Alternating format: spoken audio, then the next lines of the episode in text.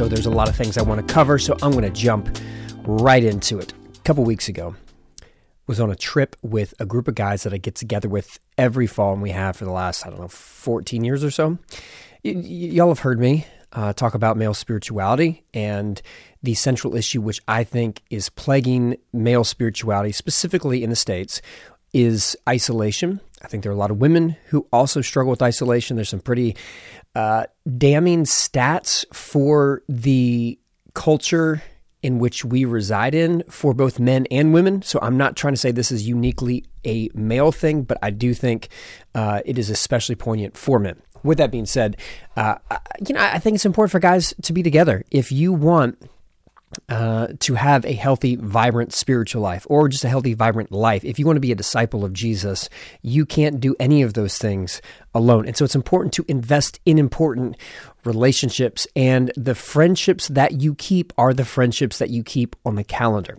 And so there's this group that we keep on the calendar, we get together with every fall. I have not missed one gathering in 14 years, knock on wood, there, uh, because this is important to me. And so I talked a few weeks, months ago about uh, this group for my brother-in-law who likes to go on their their getaways, and gotten some pushback because you know, okay, we go golf and blah blah blah and it's now used as a pretext by my brother-in-law for his spiritual development for him playing golf which y'all know i don't care about golf. Like do your thing. If you like golf great. Go for it. But um, uh, just being together just being in the room is good but doesn't mean everything is good. I mean we've all heard of bros getting away and those trips can be less than ideal.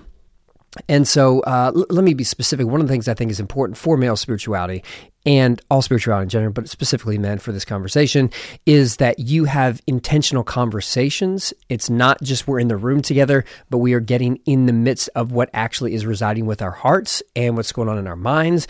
And so you have to have some honest, hard conversations.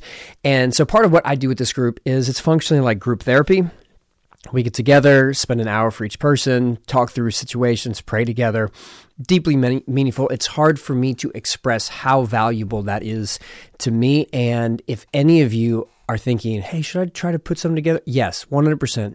Do whatever it takes to put together a group that has this level of intensity and commitment towards staying in relationship with each other and helping each other grow to be the people that God created you to be. Like it's super important, super important. And so we were out there uh, there is a gentleman named Randy Harris who is uh, he was one of my professors in college, and he's now he's like the closest thing to a Church of Christ Richard Rohr.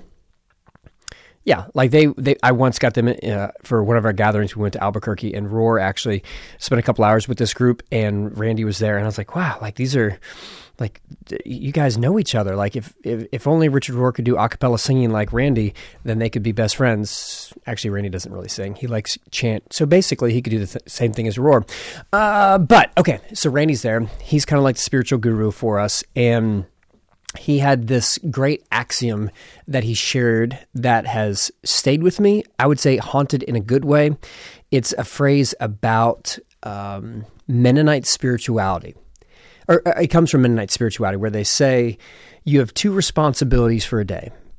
You have to be aware of God's presence, and you have to milk the cows. Two responsibilities for a Mennonite be aware of God's presence and milk the cows. And if you can't milk all of your cows, it means you have too many cows. Now, I don't have any cows don't really do the cow thing. That's not really my jam. But I found that phrase to be deeply moving. And so I decided I, I think I have too many cows in my life. And so I took a week off uh, last week, didn't post a podcast because I think I needed some space. I think I had found myself with too many metaphorical cows in my life. Things had gotten busy. And so I just need a break. That's why there was no podcast last week. And I'm back we got some stuff lined up that I'm really excited about for um, for Advent. We got a thing on gratitude today that we'll we'll get to in a minute. And so I'm excited for you to hear. I think Esau McCaulley is next week, and then Brian Zahnd, and then we're going to do the the Advent stuff that actually BZ will kick that off. So I'm excited for what's coming up in the future. Good stuff lined up, but just needed a break. And uh, I think there's some some wisdom for for all of us to think about two things that you have to do. One, be aware of God's presence and two, milk the cows. Take care of your responsibilities. And if you can't get them all done in a day, maybe you got too many. And so sometimes you need to You need to pare back what's in your um, your herd. I'm really struggling with this bovine metaphor language, but you get my point. So uh, that's why there was no podcast last week. Um, can I talk about Taylor Swift for a minute? Yeah, I think I, didn't think I was going to do this, but I want to do this. Okay, let me talk about Taylor Swift for a second. I think there's a life lesson from Taylor. This is the second thing. We'll get to the sermons, the third thing. Uh, a couple weeks ago, Taylor came out with a new album. I forget the name of the album, but I don't really do album names very well anyway. And it comes out, and I knew it was coming out, and I was gone uh, that weekend, and I was actually going with our friend uh, Jay Miller to listen to a Judah and Lai concert, and a band called National Parks were opening for them. And so the week up, I'm listening to a lot of Judah and Lai, and then a couple days before, I'm like, I got to figure out this opening band. Their name's the National Parks. They're amazing, and so I'm listening to them, and Taylor Swift came out the day of the concert. And so I was like, I'm not going to listen to Taylor before this. And so I'm going to wait, wait a couple days, listen to it. Two days later, I get back on a Saturday. I listen to it Sunday night for a walk and go for a walk, listen to Taylor. And I'm going to be honest, I didn't love the new album, didn't like it. And I love Taylor Swift literally as much as the next guy, actually more than most next guys. Really, I'm a fan of her, but didn't like the new album. And so I thought, wow, this is uh, not to be expected. I usually like her stuff. Didn't like it. I don't know why. Like I'm, I've gotten older. Maybe I'm like my musical palette is changing. I don't know what the deal is. But I went back a second time, listened to it again. I thought, uh, it's about the same. Gave it another week, and I came back and listened to it a third time, and I was like, wait a minute, I actually like this. And I found myself going, I, I, I like the music now. I'm a fan of the album. I'm on board with it. But it took me a couple listens and a couple weeks to really get into it. And I found this like life lesson of going, there are some people, because of the relationship you have with them, that you give them the space to get to know them. You give them like an extra measure of energy because you are curious enough to figure them out, to learn about them. And so you will tolerate them not showing up well or to have a weird first impression, which might be more about you than it is about him or them. And if you had that same level of commitment for other people, that you typically would say, ah, I don't like that person, or oh, I don't think they have anything to say, or oh, I don't have anything to learn from them. That if you would give them that same level of respect, that maybe you too would have a positive experience the second time around. One of the things that I've learned about doing a podcast is that there are some times that for whatever reason, like maybe especially early on in the podcast, I would get nervous to talk to specific guests. I would really like, you know, just have a level of anxiety because I want it to go well and I really want this interview to be good and I want the conversation to be meaningful and I want them to laugh at my jokes and I want them to like kind of get my vibe and get my energy. And like I try so hard, especially early podcasts. I really felt like I was like over try, like cared too much and like it would fall flat. And I was like, man, I wish I just had a second opportunity and I know that there are times that we have like an attempt to make a first impression and it doesn't go well, or we try to show up and the thing doesn't go well for us, and we just wish that someone would give us a second chance. I know that the same experience other people probably have with you as well. So you, sometimes you got to give them a chance to figure out and learn who they actually are. And so that's the lesson from the Taylor Swift album. I wasn't going to share that, but you know what? It snuck in. We got to talk about it. So there it is. Um, first thing, get rid of the cows. You might have too many so that you can be aware of God. And uh, second thing, give yourself a chance to listen to someone. Take some time to get to know them. Sometimes we miss who they are because we're so in a busy, like we don't have space for them to have a bad first impression. Uh, so that was my second thing. Now, here's the third thing before we get to the uh, gratitude sermon. Uh, I'm playing this because it's about to be Thanksgiving. And if you've listened to the podcast for any period of time, you know that I think gratitude is a central tenet of a healthy life. As scripture tells us in the book of 1 Thessalonians, it is God's will for you to give thanks in all circumstances. God's desire for you, according to scripture, is for you to be a person of thankfulness, for you to be a person of gratitude. It's essential for us to do that. And so during this season, it's easy to just jump into Thanksgiving season and miss, wait a minute, this is a great opportunity for me to use this as a time and a season for spiritual development, for me to align myself to being a person of gratitude. Because I don't think anyone has a whole lot of joy in their life if they are not actively practicing gratitude. So that's kind of the heart behind this series. It's a series entitled Altars, and I'm kicking this off. And there's some uh, a couple things I want to talk about. First of all, so that you get some context for it. One, I actually uh, heard uh, our guy Jay Miller, who I just referenced uh, a few minutes ago, he did a series on altars maybe like four years ago, and I thought, wow, that's a like a great idea. And so I, I ripped off the initial idea about altars from him. And so, you know, want to give credit where credit is due. So thanks, Jay, for the idea. Uh, second thing, I tell some really personal stories in this. And one of the things I wish everyone could watch during this sermon was there was a person, I don't think he's a part of our church, but I remember exactly where he was sitting.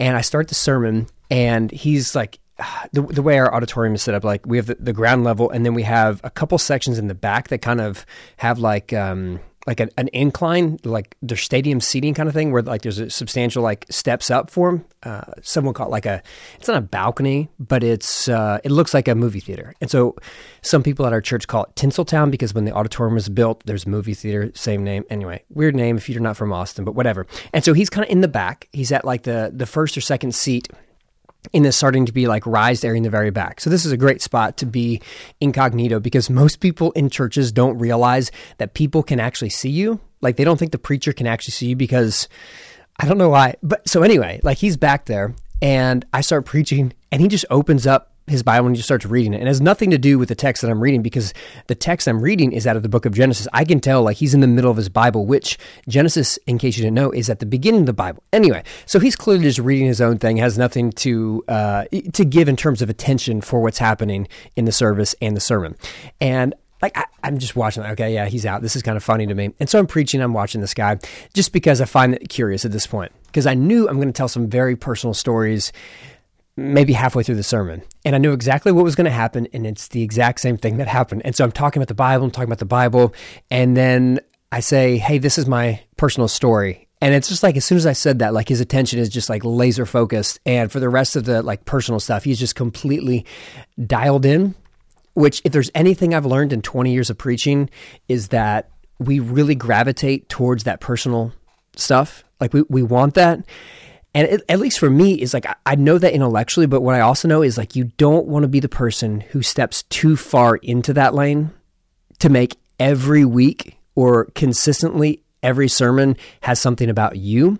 And so you, you want it to be personal, but you don't want it to be your personal therapy session.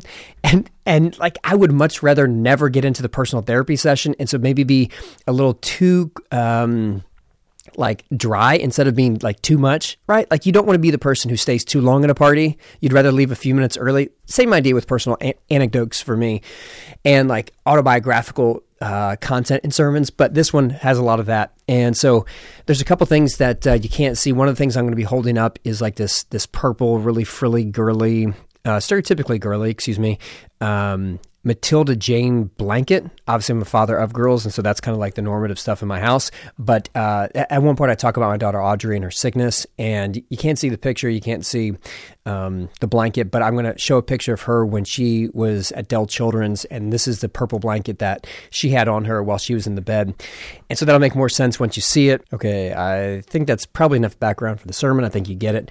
Uh, but the hope is that um, maybe this can help you as you create a gratitude practice uh, one of the things that uh, James Martin told us maybe a year, year or two ago on the podcast is that it is easier to see God's presence in the past than it is in the present, but we develop the muscle memory to see God in the presence by being aware of God in the past. So, uh, hopefully, this uh, the sermon gives you some ideas on that. And uh, get ready for Advent. We'll start that in, uh, I guess it's two weeks from now.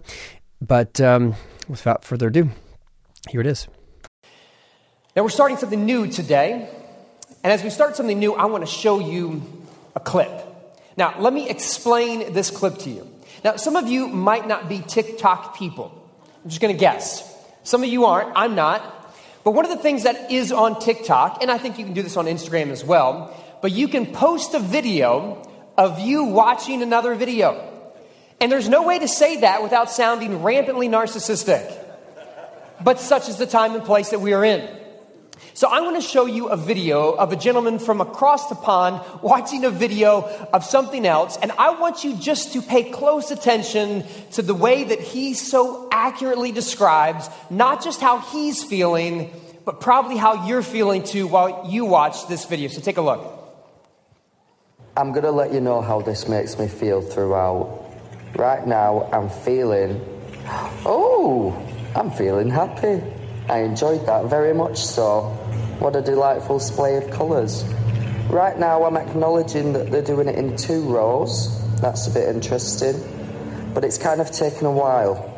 I feel quite displeased, if I'm being completely honest. Oh, we've got a big swirler coming up. This could make me very excited.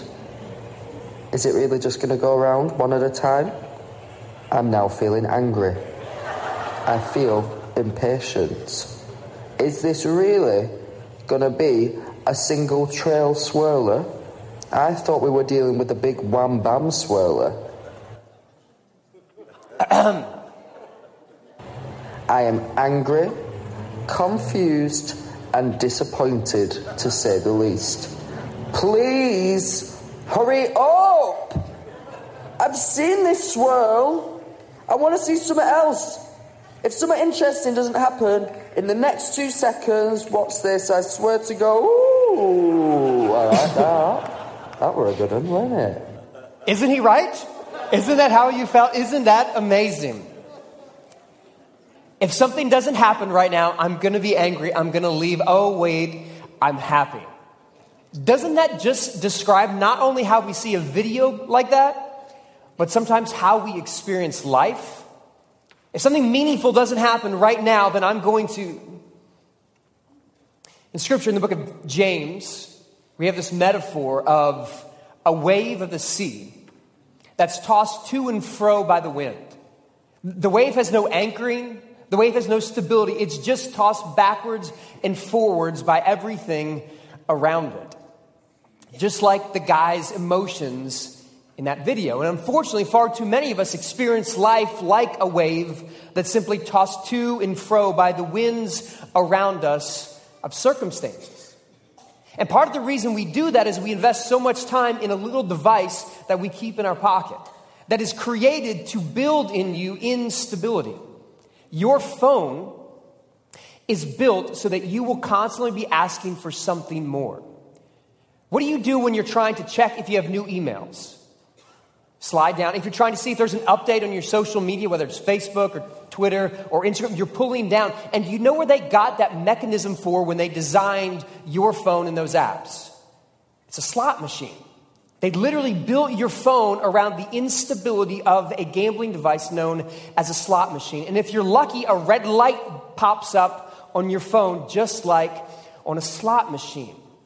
And so, is it any wonder that we're like this wave that's being tossed to and fro by everything around us. And we're always asking the question give me something more meaningful in front of me.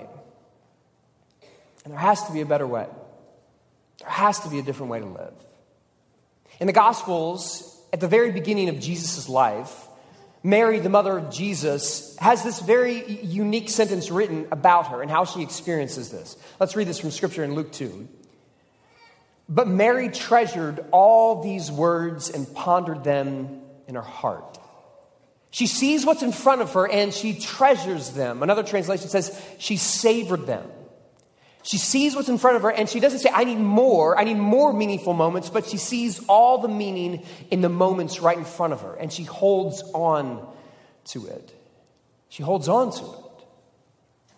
Unfortunately, we live far more like the guy with the great accent watching the video. We're just tossed to and fro looking for something else. And can you blame us? Everything in front of us is set up to be that way.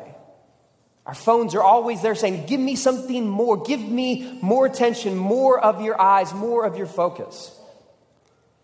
In some ways, we're, almost hardwired to be the opposite of this. When I was a kid, we spent a lot of time in Washington, D.C., because that's where my mom was from. And so I was born in Philadelphia, but we would often come, often come down to Washington, D.C. And we'd see museum after museum, the Smithsonian, the Lincoln Memorial, all this great stuff. But as a 10 year old boy, you know what I was more excited to look at? My Game Boy.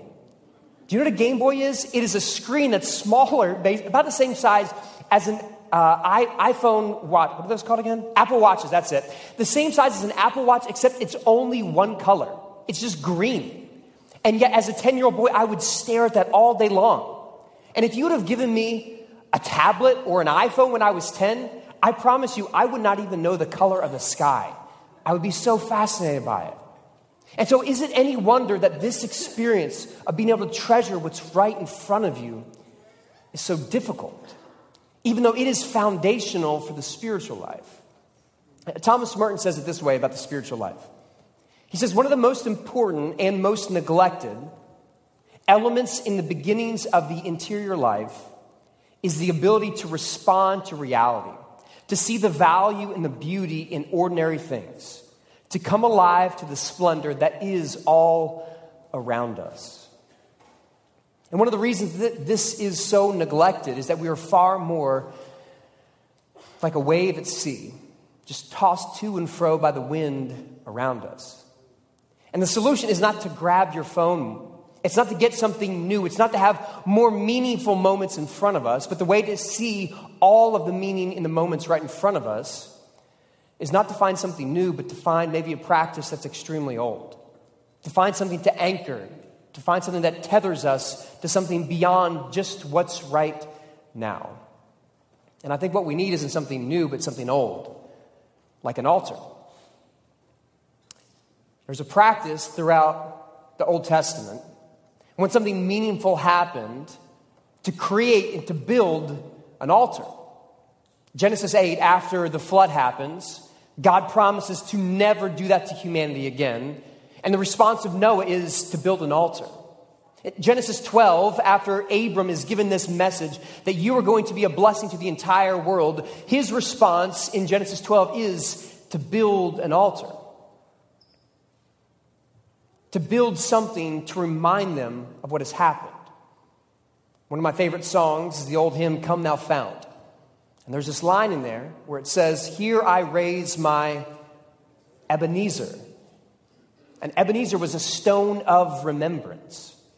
And so, obviously, if you've read the Old Testament, you might think of, of altars as a place to make a sin offering, which, which did happen, but that's not the totality of what altars were. Many times, these altars were things that reminded you of what you encountered from God, of what God has done in your life. And so, what I want us to do for the next month is to talk about altars so that maybe you can build one in your life, to acknowledge the times and the place that you found God in your life. Because one of the core tenets of Christianity is remembrance. The reason we are called to practice Sabbath is to remember what God did on the seventh day of creation. The reason the Jews practiced Sabbath was to remember what God did in Egypt. And the reason that we take this bread and we take this cup is to do this in remembrance of what God has done in Jesus. I think one of the core things that you and I need to learn how to do is to remember. And one of the ways that we remember better is by building altars.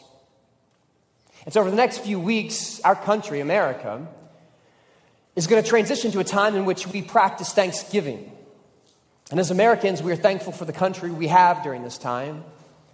But as those of us who have a deeper allegiance to the kingdom of God, this is a chance for us to remember and to be grateful for the moments that we were most aware of God's presence in our life by building altars. So, the hope of this series is for you to find ways to see how God has been involved in your life, for you to see the ways in which God has been present. Because one of the best ways to be able to see how God is present in your life in the present is by remembering what God has done in the past. And that's why you need an altar.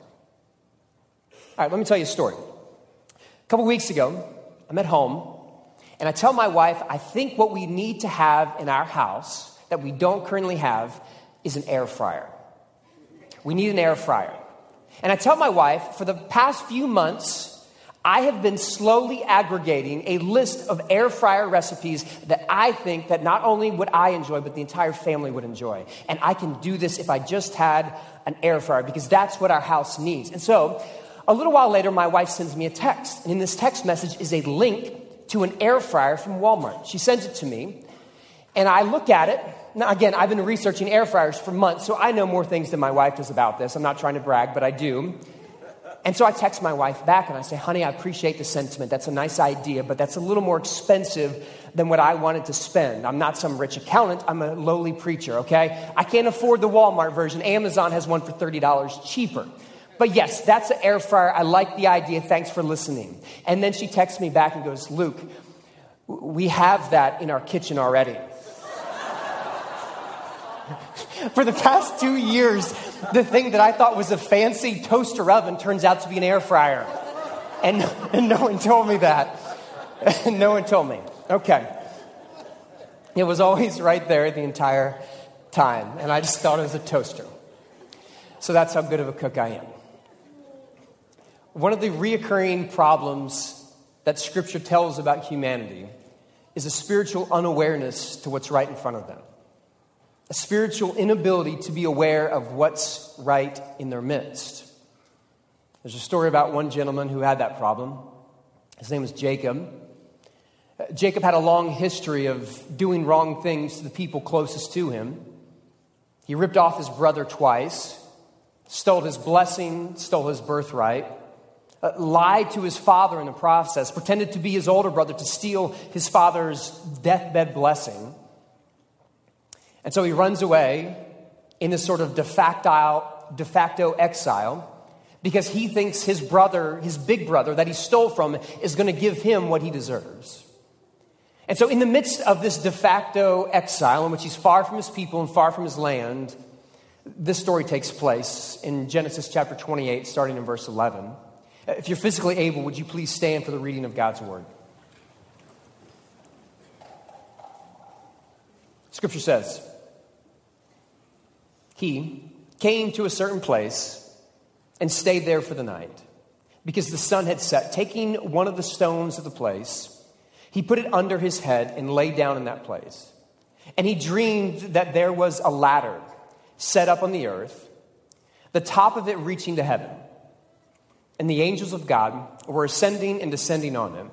And the Lord stood beside him and said, I am the Lord, the God of Abraham, your father, and the God of Isaac. The land of which you lie, I will give to you and to your offspring and your offspring shall be like the dust of the earth, and you shall spread abroad to west and to the east and to the north and to the south, and all the families of the earth shall be blessed in you and in your offspring. Know that I am with you and will keep you wherever you go, and will bring you back to this land. For I will not leave you until I have done what I have promised you. Then Jacob woke from his sleep and said, Surely the Lord is in this place, and I did not know it. And he was afraid and said, How awesome is this place! This is none other than the house of God, and this is the gate of heaven. So Jacob rose early in the morning, and he took the stone that he had put under his head and set it up for a pillar and poured oil on the top of it. He called that place Bethel. But the name of the city was Luz, as at the first. The word of the Lord. Please be seated. Jacob is running away from the consequences of his selfish, sinful decisions. He goes to sleep one night and he has this dream. Scripture says there was a ladder that ascended from heaven to earth. Now we know the great theologian Led Zeppelin said it was a stairway, so that's probably more accurate. But there's angels going up and down. Heaven and earth are connected. The place where He is and the place where God is are not distant, but they are connected. And so he wakes up and he is afraid. This is an awe inspiring moment. And he makes this declaration that God is here. Because what he heard was not something new, he didn't get something new added to him, but the same promise that his father knew and his grandfather knew that God was going to bless the entire world through his family, who became the Jewish people, was spoken to him. It was not a new word, but it was the same word that he needed to be reminded of. Because up until then, he believed that he was separate. And he was separate from his brother, he was separate from his father. He was separated from his family. He was separated from his land and his people. But one of the things he forgot is that even if he is distant from his family and distant from his country and distant from his people, that does not mean he is distant from God. And so he makes this declaration in verse 16. He says this Surely the Lord is in this place, and I did not know it. Because there are times and seasons in our life where we think, because of the consequences of the sinful decisions that we made, because of the wrong things that we've done, that we are far from the life that we want to have. That the blessed life is over there, the, the, good life is over there, the one that I want to be living is over there, and I'm here. And we think because of the distance between where I want to be and where I am, that somehow that means I'm also distant from God. But as Jacob found out in that moment, surely the Lord is in this place, and I didn't know it, is something that you and I can also say. Because one of the great struggles of figuring out exactly where God is, is we're almost always looking all around that God is over there, God is up there, God is behind me. And what we miss is that God is actually right in our midst. And we miss it. Barbara Brown Taylor says it this way She says, No one longs for what he or she already has. And yet, the accumulated insight of those wise about the spiritual life suggests that the reason so many of us cannot see the red X that marks the spot is because we are standing on it. It's not there, it's not there, it's not it's right here. And in a world in which we are conditioned to always be asking, forgive me a more meaningful moment, we miss the moment and the meaning that already is in front of us. Because God isn't when everything gets put back together. God isn't when your budget finally looks right. God isn't when your kids finally come home. The good life isn't when everything is organized, but it is right here in this place. Because surely the Lord is right here with you. And the promise that had been given to him generations before was just as true to him today. Just as the promise that you and I were given generations before when Jesus said, And surely I am with you always to the end of age, is just as true for you today. But we miss it. And so we need an altar. We need things that tether us to what is true and what is real and what is truly right in front of us. If you've been a part of Westover for some years, you might have had the fortune of sitting in one of Rob Kranz's Bible classes. Uh, Rob and Amy were longtime members of this church for decades. Rob's now working on his PhD up in the Metroplex. And so I reached out to him and said, Rob, I know that you often lead trips to the, to the Middle East, to the Holy Lands, and I'm doing the series on altars. Could you send me a picture of an actual altar? And so he sent me this picture right here. Uh, this is an altar that's roughly uh, a thousand years before the time of Jesus, about 3,000 years old. And this is about six miles west of the Dead Sea. And so Rob was on one of his trips. He took one of these pictures. And side note, if you ever want to go on a trip to the Holy Lands, Rob is a great person to talk to. He's doing one again next July. And one of the things that you'll see in a trip like that is a structure like this an ancient altar.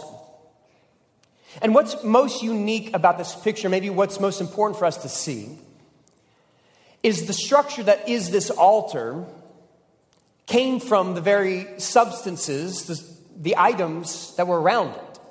In the same way that Jacob built this, this pillar after his dream from the stone that he slept on as a pillow, he took what was around him and built something. Altars are often constructed from the very things around us when you experience the blessing.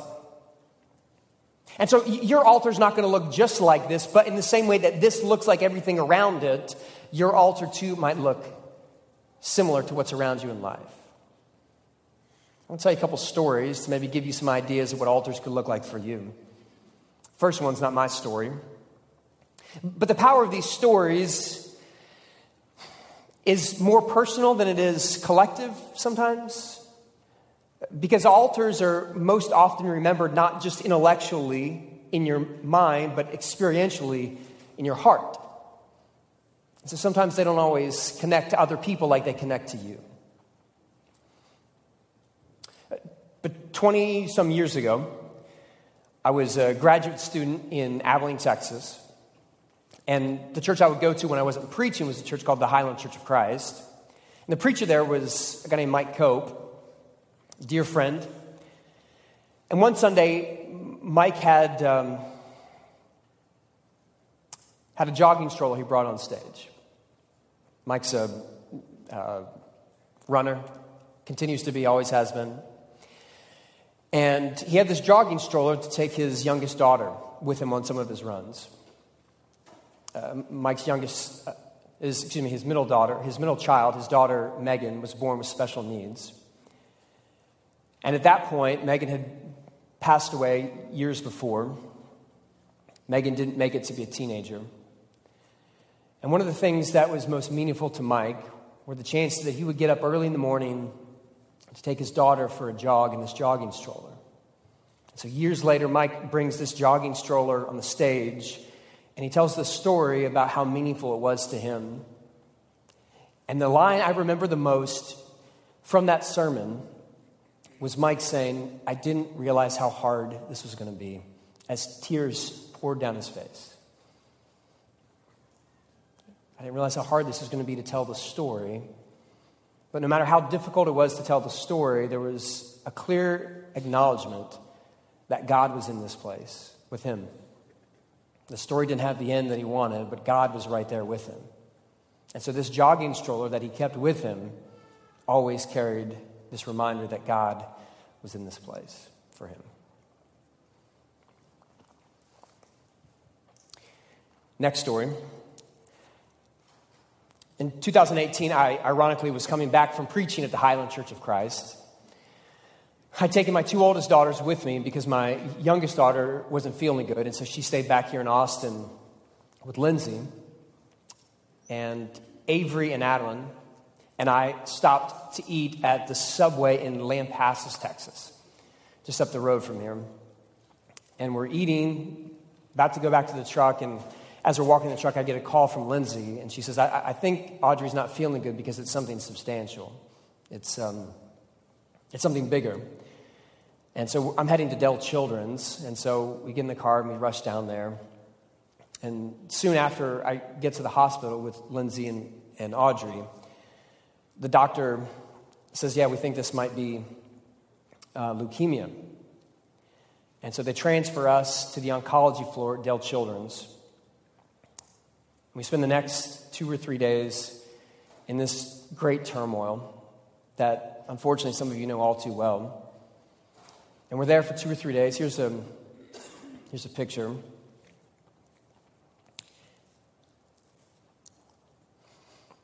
And after um, the third day, we got the best news that we'd ever received that she didn't have cancer. But um, that blanket is one that was with us the entire time.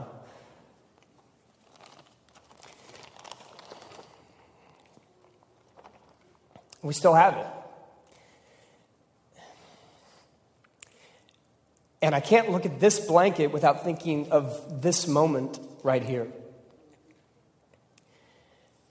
And this blanket doesn't tell me that every situation turns out how we wanted it to, which is exactly what happened for us. And it doesn't tell me that we always get good news, but it does tell me that we're not alone. And that even in moments like this, surely the Lord is in this place. So this blanket reminds me of something. Let me tell you another story.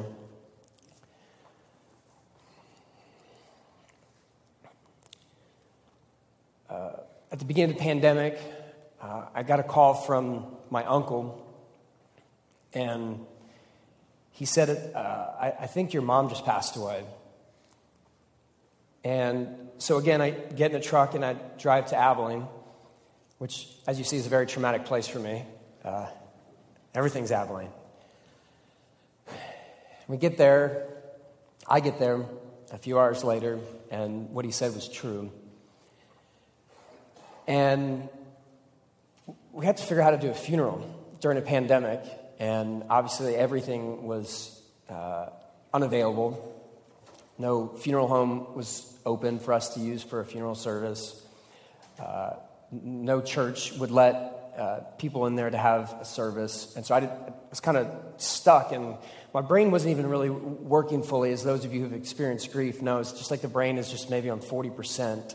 It's like on low battery mode or something.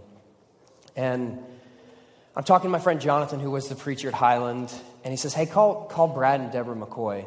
Uh, they've got a, a, a, great backyard, and, and I said, That's perfect because my parents actually used to live and their old house, was near where McCoy's old house was out in Tuscola. And so I called Brad up, and Jonathan had kind of told him what I was going to call him about. And I, I call him up and I say, Hey, Brad. And then I, lost the ability to talk.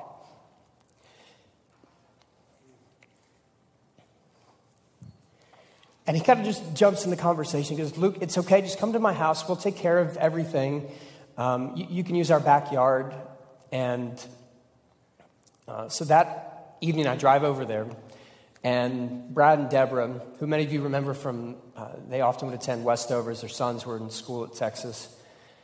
And they had been cleaning their backyard, been mowing and doing everything for what appeared to be the entire day since I called. And